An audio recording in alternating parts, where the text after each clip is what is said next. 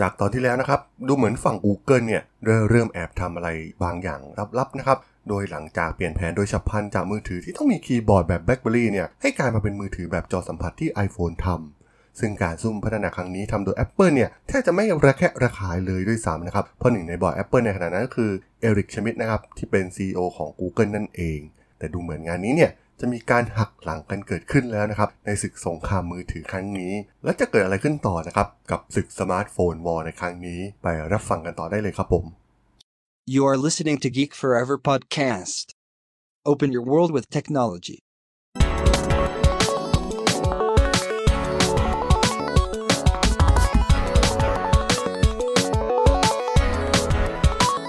This is Geek Story.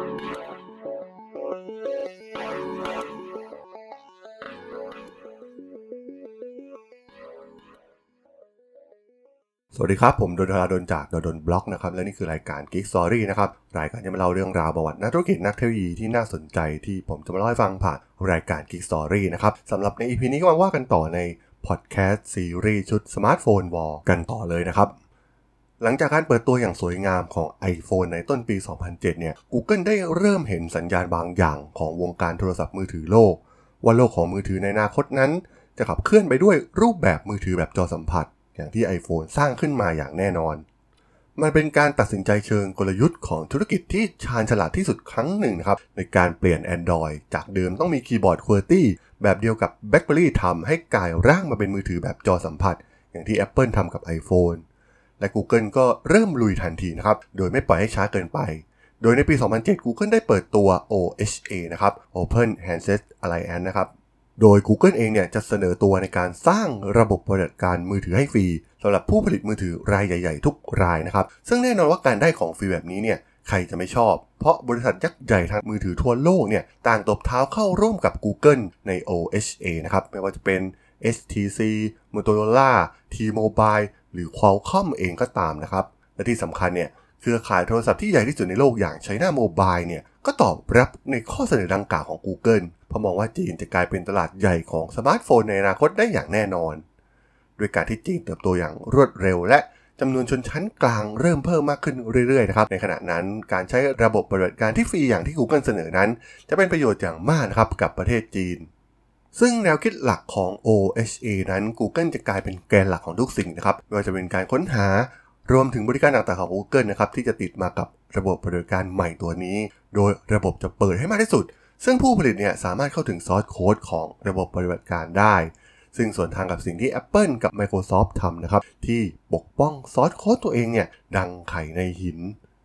แน่นอนว่าสิ่งนี้เนี่ยมันไม่ดีต่อทั้ง Apple และ Microsoft อย่างแน่นอน Google ได้พยายามทำสิ่งที่ Microsoft ทำในตลาดคอมพิวเตอร์ส่วนบุคคล แต่ตอนนี้พวกเขากำลังทำทุกอย่างแบบฟรี ให้เหล่าผู้ผลิตมือถือเอาไปใช้ได้อย่างสบายใจ เพียงแค่ต้องมีบริการของ Google เนี่ยติดตั้งมาตั้งแต่โรงงานเท่านั้น และที่สำคัญเนี่ยเหล่าผู้ผลิตมือถือเนี่ยเริ่มที่จะระแวง Microsoft มากขึ้นเรื่อยๆนะครับเพราะกลัวจะซ้ำรอยเดิมกับตลาดคอมพิวเตอร์ส่วนบุคคล ที่สุดท้ายคนที่รวยจริง ๆ ก็คือ Microsoft และท่ามกลางความไม่ไว้วางใจนี่เองนะครับ ที่ทำให้ Android ได้แทรกตัวเข้ามาทำให้รูปแบบของโมเดลธุรกิจของ Google นั้นน่าสนใจขึ้นมาทันทีนะครับสำหรับเหล่าบริษัทผู้ผลิตมือถือทั่วโลก เพื่อสร้างความแตกต่างกับตลาด Google ได้แปลงสิ่งที่ Microsoft เก็บค่าบริการ ให้มาเปิดให้บริการแบบฟรีๆ แม้ในขณะนั้นเนี่ย Microsoft ยังดูมั่นใจในตลาดมือถือของตัวเองเป็นอย่างมากนะครับ โดยในปี 2008 ในงาน Mobile World Congress นะครับที่เมืองบาร์เซโลนาประเทศสเปนเนี่ย Microsoft ยังแถลงตัวเลขของ Windows Mobile ที่ดูสวยหรูมากๆ โดยสามารถขายสิทธิการใช้งาน Windows Mobile ไปได้กว่า 14.3 ล้านชุด ซึ่งในขณะนั้นเนี่ยทำให้ Microsoft กลายเป็นผู้นำในตลาดสมาร์ทโฟน แสงหน้าทั้งริมที่ผลิต BlackBerry และไม่ต้องพูดถึง iPhone นะครับที่เพิ่งตั้งไข่ในตลาดโทรศัพท์มือถือ แต่เหมือน Microsoft นั้นจะย่ามใจในตลาดโทรศัพท์มือถือนะครับ โดยได้มีการเปลี่ยนแปลงผู้บริหารชุดใหม่เกือบทั้งหมด และเป็นจุดสำคัญที่ทำให้เหล่าผู้ผลิตโทรศัพท์เนี่ยเริ่มรู้สึกว่า Microsoft นั้นยังขาดทิศทางที่ชัดเจน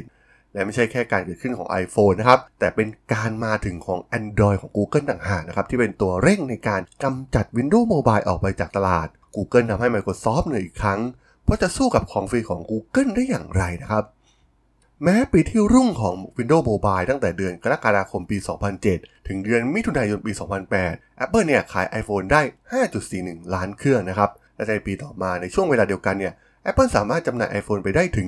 20.25 ล้านเครื่อง ซึ่งมันได้ถึงจุดเปลี่ยนครั้งสำคัญแล้วนะครับ ที่สามารถขายได้มากกว่าลิขสิทธิ์ของ Windows Mobile ถึง 2 ล้านหน่วย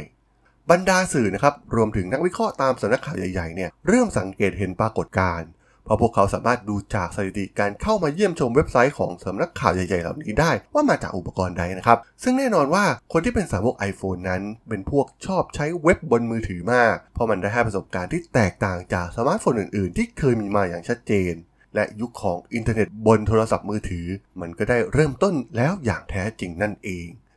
และข้อตกลงข้อสำคัญที่ Google เนี่ย เป็น Search Engine เริ่มต้นในเบราว์เซอร์ Safari ของ Apple ได้พิสูจน์ให้เห็นแล้วว่า เป็นการตัดสินใจเชิงกลยุทธ์ที่ชาญฉลาดอีกครั้ง เพราะตอนนั้นโลกของ mobile กับอินเทอร์เน็ตเนี่ยได้เปลี่ยนไปแล้วนะครับ มันได้ถูกขับเคลื่อนใหม่ด้วยมือถือแบบจอสัมผัสแบบที่ iPhone ทำแล้วนั่นเอง ซึ่งผู้ใช้งานเข้าสู่โปรแกรมค้นหาผ่าน iPhone โดย Safari มากกว่าอุปกรณ์ใด ๆ อย่างชัดเจนขึ้นนะครับหลังเทศกาลคริสต์มาสปี 2007 ซึ่งต้องบอกว่าข้อมูลส่วนนี้เนี่ยเป็นข้อมูลที่สำคัญอย่างยิ่งนะครับ ที่ยืนยันถึงโลกธุรกิจมือถือยุคใหม่ได้เปลี่ยนไปแล้ว และดูเหมือน Microsoft เนี่ยแทบจะไม่รู้ตัวเลยด้วยซ้ำนะครับ ว่ามันกำลังจะเปลี่ยนไปตลอดกาลและข้อมูลที่ Google ได้เห็นนั้น มันได้ทำให้โครงการ Android ของ Google ที่นำโดย Andy Rubin สำคัญกับ Google มากขึ้นนั่นเองและต้องบอกว่าความปรารถนาของ Apple ที่ต้องการควบคุมทุกอย่าง มันได้เริ่มเห็นผลในตลาดสมาร์ทโฟน Apple ต้องการควบคุมทั้งตลาดแอป ต้องการยอดขาย และป้องกันไม่ให้ใครมาตัดสินใจว่า iPhone เนี่ยควรมีรูปลักษณ์อย่างไรนะครับสิ่งสำคัญอีกประการก็คือตอนนี้เนี่ยเหล่านักพัฒนาเริ่มได้กลิ่นเงินจากตลาดที่จะใหญ่โตมหาศาลของ Apple มันได้ทำให้นักพัฒนาเนี่ยไหลมากองรวมกันเพื่อพัฒนาแอปบน iPhone และมันส่งผลโดยตรงต่อยอดขาย iPhone ทันทีพอหลังจากการเปิดตัวของ iTunes App Store นะครับ ยอดขาย iPhone ก็พุ่งขึ้นไป 4 เท่าเป็น 20.25 ล้านเครื่อง และมันได้ผลักดันให้ตลาดสมาร์ทโฟนเนี่ยเติบโตขึ้นร้อยละ20 คนทั่วไปเริ่มหันมาสนใจสมาร์ทโฟน จากเดิมที่มีแต่ผู้ใช้งานเฉพาะกลุ่มเท่านั้น ซึ่งตอนนี้นะครับ คนไม่ได้ซื้อสมาร์ทโฟนเพื่อใช้อีเมลกับท่องเว็บอีกต่อไป ตอนนี้สมาร์ทโฟนกำลังจะทำได้ทุกอย่าง เพราะมีเหล่านักพัฒนามากมายเนี่ยที่พร้อมจะมาให้บริการกับลูกค้าที่ต้องการแอปต่างๆ ไม่ว่าจะเป็นเกม โปรแกรมจัดการเอกสาร โปรแกรมบัญชี แผนที่ หรือโปรแกรมจองร้านอาหารเป็นต้นนะครับ ทุกอย่างมันสามารถสร้างได้หมด โดยอีโค y ิสเต็มของ Apple และเหล่านักพัฒนาก็พร้อมจะทำมันอย่างเต็มที่นั่นเอง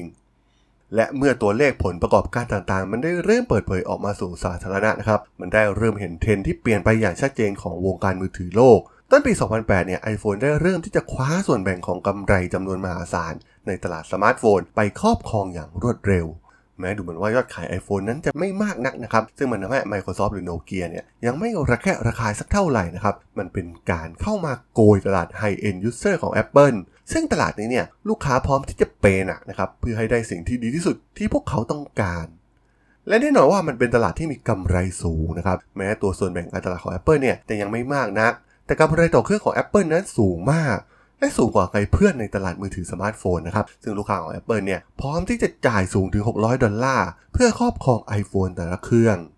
โนเกียจึงไม่ได้เป็นเพียงบริษัทเดียวนะครับที่โดนผลกระทบดังกล่าว มันได้กลายเป็นผลกระทบไปยังวงกว้างนะครับ แม้แต่ Sony Ericsson นะครับหรือ Motorola ที่เป็นผู้ผลิตมือถือรายใหญ่นอกทวีปเอเชียเนี่ยก็ได้พบกับความจริงที่ว่า iPhone ได้เข้ามาแย่งส่วนกำไรของตลาดของพวกเขาไปนะครับและสถานะของบริษัทเหล่านี้เนี่ยก็เริ่มสั่นคลอนทันที แค่เพียงเปิดตัวปีแรกของ iPhone ในปี 2007 Sony Ericsson เนี่ยเปลี่ยนจากบริษัทที่ทำกำไรได้มาตลอดนะครับพลิกกลับมาขาดทุนได้ทันที และราคาขายโดยเฉลี่ยของโทรศัพท์มือถือเนี่ยเริ่มพังทลายลง เงินสดเริ่มไหลออกไปเรื่อยๆนะครับกำไรและยอดขายเนี่ยเริ่มลดลง เนื่องจากวงจรการขายธุรกิจมือถือนั้นเป็นวงจรที่สั้นมากนะครับ มันส่งผลกระทบไปในวงกว้าง ผู้จัดจำหน่ายนั้นก็พร้อมจะเลิกขายสินค้าที่ดูเหมือนเป็นสินค้ามีตำหนินะครับเพราะตกรุ่นเร็ว และหายไปจากสายตาของผู้บริโภคได้อย่างรวดเร็วเช่นเดียวกันโซนี่และอีลิกสันที่เป็นบริษัทร่วมทุนนั้นต้องเทเงินเข้ามาเพื่อรักษาสภาพคล่องของบริษัท และมีการปรับโครงสร้างองค์กรบวกพนักงานออกไปกว่าหลายพันคนนะครับในช่วงไตรมาสแรกของปี 2011 บริษัทมีการขาดทุนสะสมในช่วงตั้งแต่ iPhone เริ่มออกจำหน่ายเป็นเงินถึง 169 ล้านปอนด์ ปาล์มก็อยู่ในสถานะไม่ต่างกันนะครับ เมื่อ iPhone เนี่ยเข้ามาทำตลาด มันก็ได้ถึงจุดจบของปาล์มมีการขาดทุนอย่างต่อเนื่องหลายไตรมาสติดต่อกันนะครับ หลังจากการเปิดตัวของ iPhone